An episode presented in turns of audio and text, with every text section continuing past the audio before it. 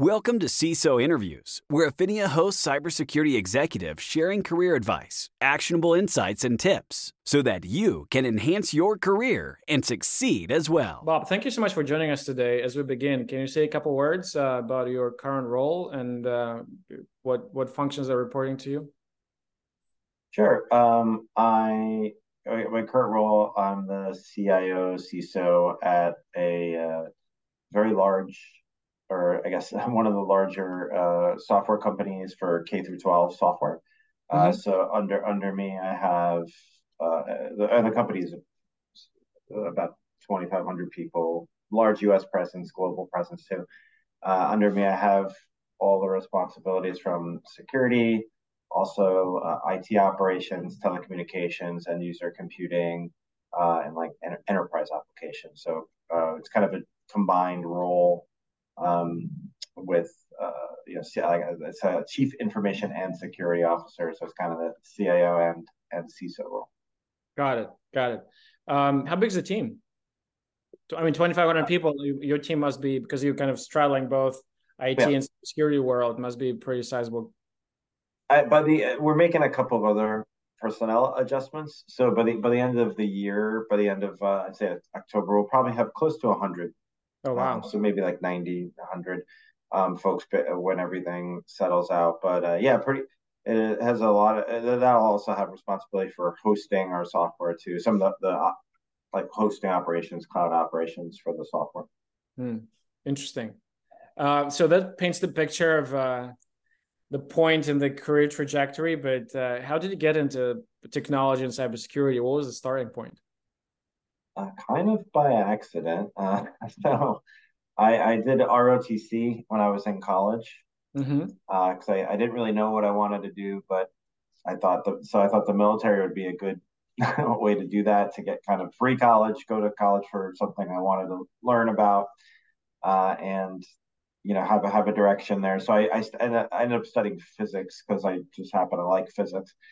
Uh, and then when I got into the military, I got placed into military intelligence.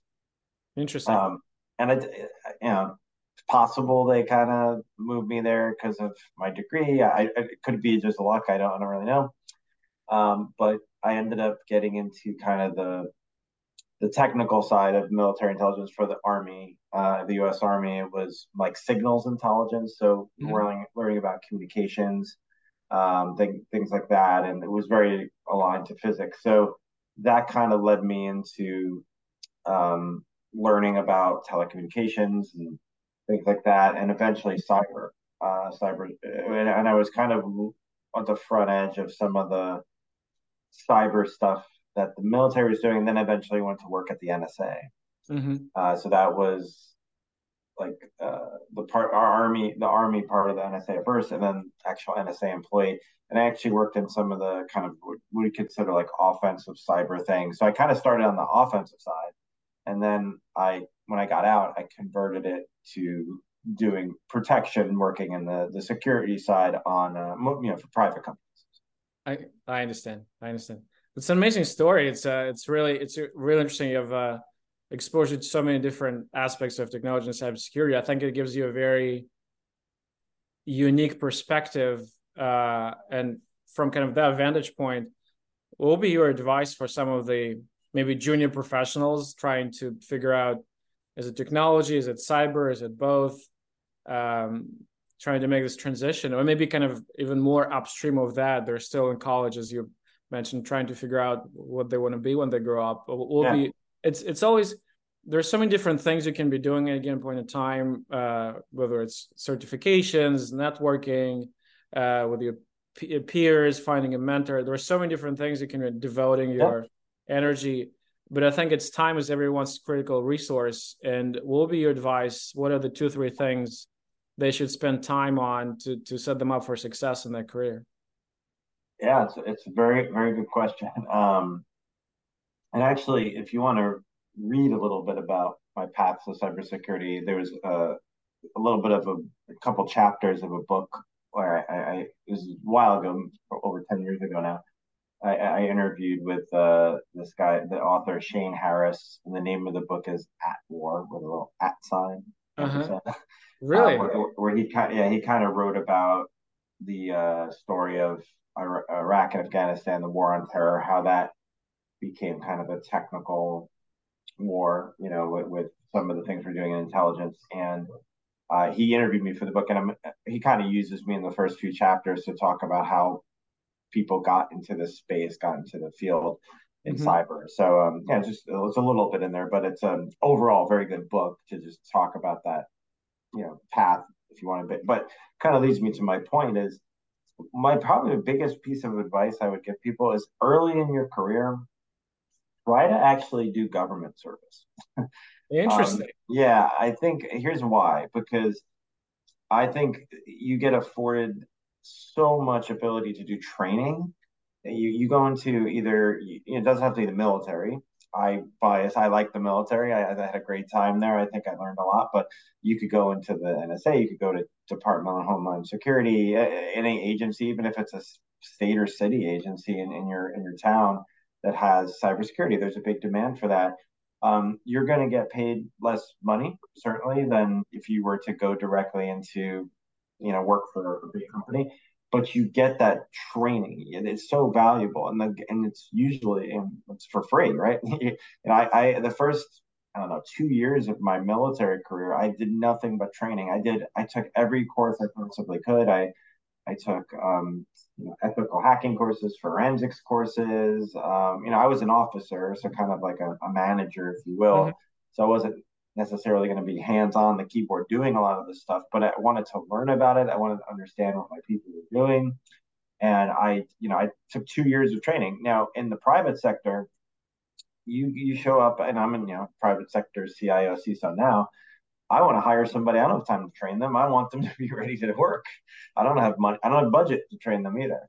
So I need you to be showing up ready to work. And you, you don't get that, you know, and this is even an early career person too, you know, and I've, I've tried to do some uh, like leadership development programs within my mm-hmm. team, but it pales in comparison to what the military has. So they, they, they have that training and it gives you a sense of leadership. Um, there's a lot of opportunities to lead. When I was a lieutenant at 22 years old, I was leading a platoon of you know 20 plus people in Iraq.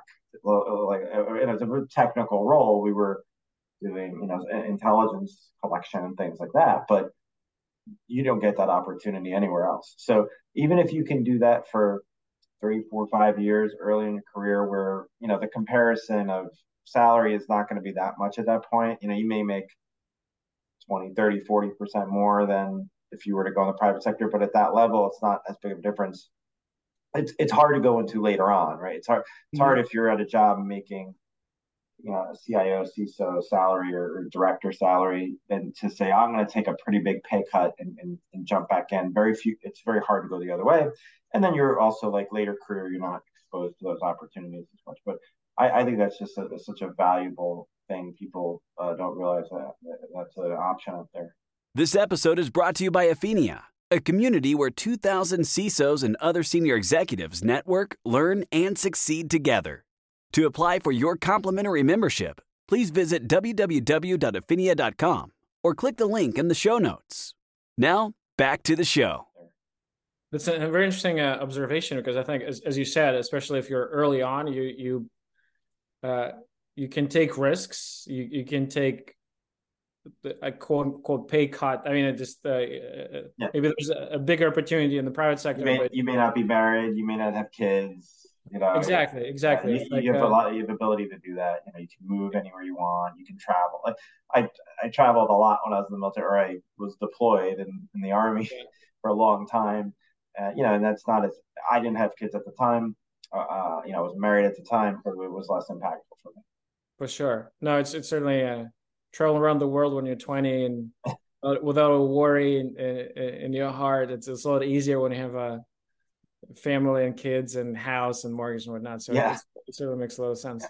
Um, just kind of switching gears a little bit. It's uh, and you've been you've been in the industry for for some time. It's like one thing that's for me it's always fascinating. It's ever changing, ever evolving. There are new players, new vendors, new uh, exploits, new attack vectors, new technology that's being for good or evil. It's like it's always there's always this cat uh, cat and mouse chase. Uh, it, it's never there's never a dull moment. Uh, what's interesting is that as the industry matures, as, as the industry evolves, the the nature of threats evolves as well. I, I mean, I go to Black Hat, I go to RSA, yeah. I go to other events, and I find it funny when some sometimes vendors I mean they put this teenager in a hoodie hunched over a computer. I got uh, it. Try, try, trying to hack into things. It's those days are for the most part kind of long gone. I mean, uh, you're dealing with well resourced, sophisticated uh, teams with segregation of duties, with HR departments and profit sharing, and yeah, their their you know vacation policies, and I mean, I mean, you see you see dumps, right? You know those uh, APTs there when when they're feuding, they dox each other, and you see yeah. some yeah. inner workings. It, it's incredible how it's basically enterprise scale. It is, yeah. Um, so it kind of gives you the idea of the nature of the threats, and and it's always uh, kind of the kind of different themes they're playing out. I mean, it's whether it's cloud security or identity and access management. I know in in your in your view, what are the top three themes right now that are kind of the most prevalent uh, um, threat vectors uh, from your perspective, given given the current landscape? And the follow up question to that would be, what do you think it, it will be? What will be top of mind? I mean, what will be on the uh, um, headlines on was saying Black Hat, you know, twelve months from now, or maybe in uh, twenty four months from now? Yeah, um, I think probably the, the from a threat perspective, what what is concerning, uh, yeah, these more professional teams that are still doing ransomware attacks, and and I kind of use ransomware pretty broadly, right? So they're they're it, it, most ransomware attacks, I guess, are not. There's no ransom. There's no malware anymore, right? There's no ransomware. It's more like extortion attacks. Like you look at what happened at MGM recently and how they bypassed security with the help desk and they were able to get an account, get in that you know pure social engineering, and they got security at casinos. They take that very seriously. Uh, it's not a joke. There, it's not like they were. I don't know this for a fact, but m- most casinos I've ever been around um, on the IT side, they take security very seriously. So they invested in it. So they were able to be bypassed. You know, if they can be bypassed, a lot of others can be bypassed too. Um, so it's just this persistence with this extortion techniques. They're they're very very good at what they do. It's probably you know it's one of the hardest things to pr- protect against. You have to, it's really because you have to train people in your organization, find the right people to train. So that's very concerning. How how do we fix that? How do we prevent against that type of attack and try to predict what they're going to do next? You know, I, I now I know what happened at MGM. I can go to my help desk team and educate them. I could go to other people, but what what's the next one? I, I don't know what they're going to try next. So that's always that's a concern right now. And then the other thing that's been interesting has been some of the DDoS attacks that have surfaced. I think there there there's been some new techniques that have come out, um, like resource attacks that have brought down some you know, software companies. That's what we're uh, that's what I would be concerned about. Um, that are kind of bypassing the typical protection layer and the, the all the prevention uh, layer, right? Yeah, yeah, and they're they're you know for a long time DDoS was a very minor nuisance, I would say. You know, the, we had WAFs and we had CDNs, and they were pretty good at preventing that type of thing. And now it's, I don't know if it's because of new technology or whatever, new technique techniques that are, are causing that to also, uh, you know, impact resources. But it's another type of extortion attack, right? That's what these guys are doing. Is I'm I'm taking down your resources. You if you, you pay me X amount of crypto coin uh, cryptocurrency, and I'm gonna stop um, or I've stolen all your data. I'm gonna post it somewhere unless you pay me. Mm-hmm. Uh, or, you know that, or, or I've taken down your servers. I'm gonna I'll turn them back on again if you pay me. So they're they're all variations of an extortion attack. So that, that's um, you know that, that's something I'm thinking about. And then for the future, what what I would be concerned about probably. This episode is brought to you by Aphinia, a community where 2,000 CISOs and other senior executives network, learn, and succeed together. To apply for your complimentary membership, please visit www.aphinia.com or click the link in the show notes. Now, back to the show. kind of two separate ways. One, the first way is what can AI do to make those attacks easier? So the first thing I immediately think about, which I think we're already seeing a little bit now, is using AI for impersonation for either deep fakes. Deep fakes, right? You know, we're seeing like the CEO calling their CFO and saying, "Hey, I need to transfer this money," um, or or you know variations of that, more complex versions of that, more um, you know longer term versions of that that could actually be successful and, and take a lot of money. So that you know that's you know there's other aspects about AI too. Can it be used to help a DDoS attack? Can it be well, used to ransomware? For, for one, I, I, see that the grammar and the spelling on the phishing emails has improved dramatically. That's what I, they said. Yeah, yeah, that's what they said. So it's, yeah, it's, that's, it's no longer dear, dear sir madam, please. Yeah, I, I think we don't really know the impact of this yet, right? We're just just like in AI in general. This is very early stages, mm. and we're we don't really know what the impact is going to be. So that's a concern. But the other aspect of AI too is, especially I'm looking at it from a software company's perspective.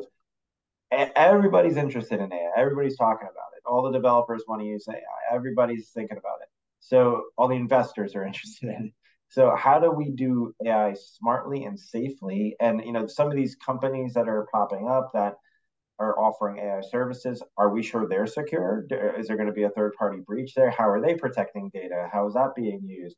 Uh, it okay for people to use open AI? Uh, you know, if I'm sending my data there, is that safe? So those are all challenges that you know we're thinking about. We're trying to put protections in place against, but you know, I, I I could see in the near future, you know, a breach of one of these companies or, or, or an understanding that the company was, was using it improperly or, you know, that type of thing. So that, that's another aspect of AI that would concern me in the future. For sure. Well, it's very, I think the, the use case is so compelling and this co-pilot, if you have like a, this guru sitting on your shoulder, just helping you write code uh, right. in real time. I, I think it's so compelling. And I think we'll see a lot more of that and not just for i mean technology i, I hear like lo- for lawyers instead of paying people to do research it's here you go it's right there already collated and and and ranked. So it, it as, as the use cases are extremely compelling but but uh, as far as i mean humans they they can use fire to cook food or to burn down a village yeah. so it's a, everything can be used. It's like a double-edged sword. So and I think it's just it will be evolving really fast. I already I'm hearing uh, like rumors of uh, like one of the use cases. Obviously, companies using uh, private data sets and training uh, LLMs on private data sets, and we're we're hearing about attacks poisoning the data set so that, that the resulting AI will give kind of subverted answers. Uh, there, there are all sorts of exploits already being talked about. Uh, it's it's it's certainly fascinating. I mean, it's part of the reason like why it's so fascinating. It's ever changing and evolving. It's always kind of good guys and bad guys uh, uh, battling it out. But I, I just want to kind of pull the thread in the very first one you said. So, from what I heard with MGM, it was a help desk, but it was an IT provider to the casino. Right. So, and so, kind of to double click on that, do you think the concern is social engineering as a as an angle, or is it third party uh, dealing with third party security and what kind of organizations have access to your environment? Or maybe like what what's what's the bigger concern in your in your view? Well yeah i don't, I don't think it was just the nature that it was a third party that did this um and i couldn't speak to that. I, I don't know the third party and you know i'm not going to make a comment on that but i you know i think it's just a social engineering itself. It could it could happen to anybody. yeah. um, it, it, these guys are good at what they do. They're very persistent. It's I think the issue is like we share too much information. We put our stuff on LinkedIn. Every you know, all the executives do that. Like I personally don't put the name of the company on LinkedIn um, because you know it's just another way for them to find out. Um, mm-hmm. So it's that that's more of the problem than it was a third party. I, I personally prefer to in in house my IT and security support. Um, I think it's a better value. If you if you're a CISO or a CIO with you know 20 30 years of experience you've built a network over time and you can staff and build a team. You can build a team of leaders and you can get those leaders to bring people in um, and and you can kind of build your own in-house team. I, I actually think a, it ends up being cheaper more efficient better performance performance over time.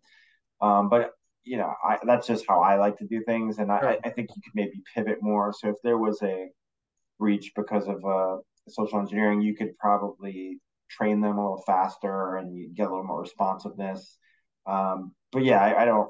I, I, I can't see how it was because of the third party. I think it's just unfortunate. Well, well, you said that the, the, the casino companies they invest so much in cybersecurity. I would yeah. imagine they, if it's internal, they you have a little bit more control over yeah, people, yeah. over training, over things like I, that. I think I think so, but yeah, there's also an economy of scale. Like if if you're in a particular industry that it's going to be tough to hire your own team, or they have to be located in a certain area. Like let's take the casino, right? If if it's located in Las Vegas and you want the people to be in Las Vegas, and you can't really, you know, if you're if it's an employee, that's part of your policy, or you know, and, and you have a problem standing that up and it's you know 24 hours uh, right. in a casino and you want to have overseas so and you you don't have office overseas so there, yeah there's many reasons why you would outsource sure. I, I don't you know yeah well ha- happen to know why sure. I'm sure there's a lot of eyes on this and trying to figure things out yeah, and, sure, and, yeah. post-mortem yeah. and how to how to kind of lock it down but again it's just it's fascinating the the impact versus the to your point it, it may not have been I mean, they're clearly good at what they're doing, but yeah. It was not a, in terms of investment. It, it was not a heavy lift, but the impact was just profound on the, on the organization. It's it's scary. Yeah, uh, definitely. Uh, again, switching gears a little bit, I I know as a CIO and a CISO, uh, well, every time we bring up the subject of vendors, it's always kind of uh, a very visceral reaction follows. Uh, there are so many vendors kind of vying for time, for attention, and some of them are overly uh, eager. Let's put it this way, in in trying to get attention. Um, what are some of the pet peeves you have in dealing with vendors, and and what some of the exam without naming naming names, yeah. protecting the innocent, but also what are some of the um, examples of vendors that really impressed you when they're really investing in building the relationship, not looking for a transactional aspect of things, providing value without asking for much. What what are quick anecdotes? I know we're coming up on time uh, that you can share. Um, I, I, actually happen to be wearing one of them today by total accident ah, red, red canary. total accident. Red I, I do. I will name them because I really do like red canary. I have no interest in them other than I'm a customer of them and have been for a while. But uh, they do a very good job of um, where people invite me to hey, go to, I want to invite you to this steak dinner. We're going to have a big steak dinner at the most expensive restaurant in Philadelphia. We're coming through your town. And um, I, I don't care about that. Please don't, like, that's not going to make me make a decision to buy your stuff. you know, or like, hey, we're going to go to a golf outing or here's tickets to a football game. Like, first of all, I think it's kind of unethical to do that. But it's also like that's not going to make me make a million dollar decision for my company. Like you giving me, you know, a fifty dollar steak is not going to make me make a decision. So, like when I meet with you, I, I, I have very little time. You know, like all people in my position do. Uh, I need you to get to the point extraordinarily quickly. Show me the thing. Don't give me the, you know, the the, the preamble of like how this company was founded and they were they were uh, people that worked in Unit 8200 in Israel. I usually say, "Oh yeah," like literally, I've met about a thousand people who worked in 8200. Like that doesn't impress me. Like, show me your tool, show me how it can add value, tell me how I can get rid of like three other tools if I buy your tool. You know, I care about money and time. get to the point. So that uh, there's some vendors that do that really well, and some that are still in this kind of old school, like we're gonna you know, group, you know, uh, wine and dine you and you know build a you, know, you build a relationship with me if your tool is great and you have you put your money where your mouth is and you make me look good to my company. That's what I care about. So and and then you know when I after I purchase something, I prefer something that it, you know sets uh, sets up very quickly. I want to get value quickly. I don't want to buy something and let it sit on the shelf there are a couple of companies that have really impressed me. And I'll name them because I'm going to talk positively about them. um, you know, Red Canary is one. I think I think they're great, and another one is Wiz. Um, I think that that's another company that has impressed me again by setting. Uh, they, they, we signed a contract with them, and you know, took six hours to set up their tool, which is which is amazing. So uh, you know, that's the kind of thing that impresses me, and I got immediate value from them, and you know, they continue to provide value. So that that's the type of thing that I look. Awesome. So don't waste time. Fast time to value. It needs to work out of the box, and it needs to do what it, what you promise. So no no bait and switch there. Yeah, and if I if I can't trust that it does that, if you're like a new company or something, I need to pilot it or get a very trusted referral from a peer, preferably a peer that I know.